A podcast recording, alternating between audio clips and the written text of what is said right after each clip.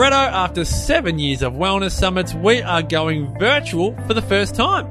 Oh, it's very exciting, MP. For all those Wellness Couch fans who couldn't get to a summit because of interstate or international travel, now you can join us. No border closures for this one. Join us from the comfort of home on September 11 and 12 for a day and a night of inspiring, uplifting, empowering information, insights, fun, and of course, a bit of frivolity. This is a wellness summit like no other. Imagine cooking dinner live with Jo Whitton from your very own home.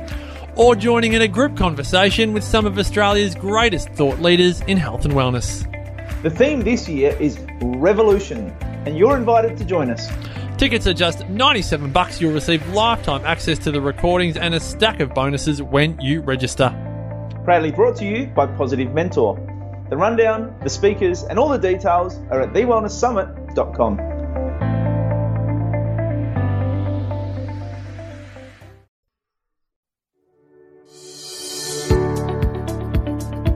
This podcast is brought to you by Exercising Resilience. Would you like to be personally mentored by me to help you transform your feelings of fear, anxiousness, and hopelessness into feelings of strength and resilience? Would you like to feel more resilient physically, mentally, and financially? I've created a group mentoring program called Exercising Resilience, and right now you can sign up for a free 30 day trial. That's 30 days of free daily access to me in a private group, two free group mentoring calls, a 21 day resilience challenge, and access to a highly motivated tribe of people to support you along your way. Just head to exercisingresilience.com or click on the link in the show notes to get your free, no obligation month of resilience mentoring. That's exercisingresilience.com.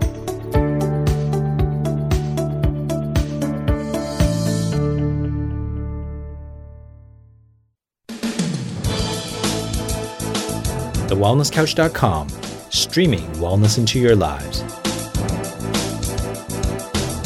Welcome to This Week in Wellness with Brett Hill. Real news, real health, real quick.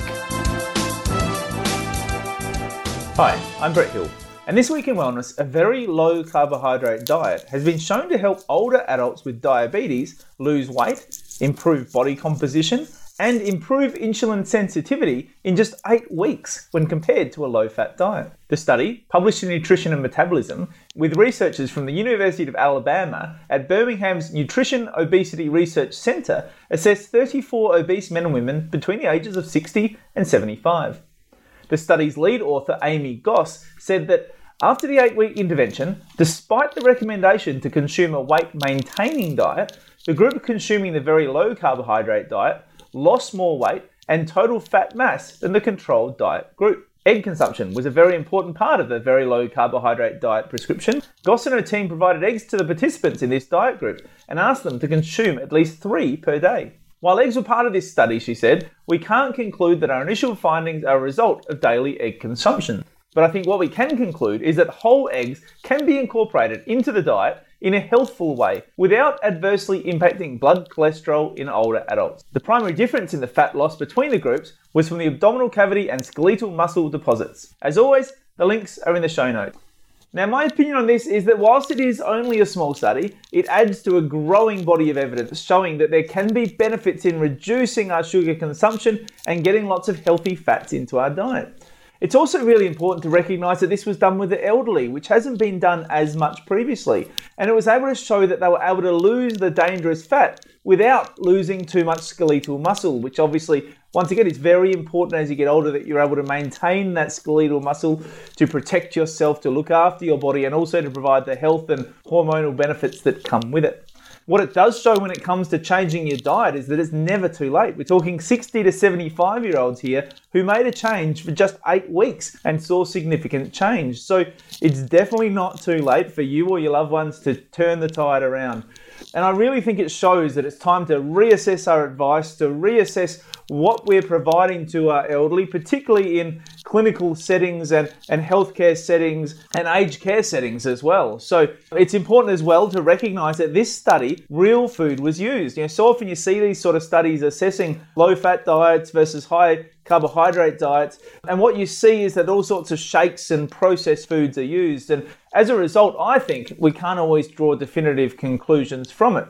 In this instance, real foods were used. So the, the low fat, sorry, the high fat diet consisted of eggs and meats and leafy green vegetables, non starchy vegetables, limited fruit. Um, obviously, reduction in sugar and high fiber grains, but also included things like olive oil and coconut oil, nut oils, butter, coconut milk and avocados as part of that healthy diet for that high fat group. The low fat group similarly ate lean meats, low fat dairy, whole grain legumes, fruits and vegetables. So what would be often be considered a very healthy diet, but in this instance was the one that was not shown to be as favorable in terms of particularly the weight loss and the sugar metabolism. So it's important to remember that even whole foods in the wrong ratios can be potentially harmful. It's important that we consider what our bodies are designed to consume, what we would have consumed on an evolutionary basis, which was often a higher fat, lower carbohydrate diet. It's also important to remember that this was just over a shortened period of eight weeks in order to get those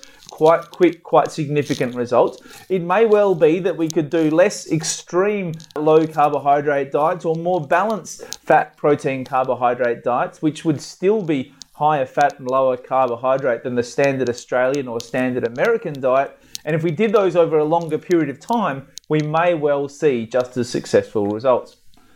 You've been listening to This Week in Wellness with Brett Hill. To continue the conversation, find us on Facebook at facebook.com forward slash This Week in Wellness.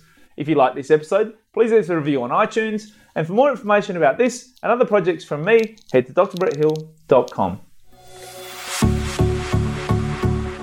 This has been a production of TheWellnessCouch.com. Check us out on Facebook and join in the conversation on Facebook.com forward slash The Wellness Couch.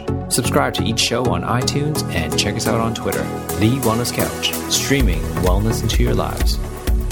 Whilst the Wellness Couch presenter endeavor to provide accurate and helpful information to their listeners, these podcasts cannot take into account individual circumstances and are not intended to be a substitute for health and medical advice from a qualified health professional. You should always seek the advice of a qualified health professional before acting on any of the information provided by any of the Wellness Couch podcasts.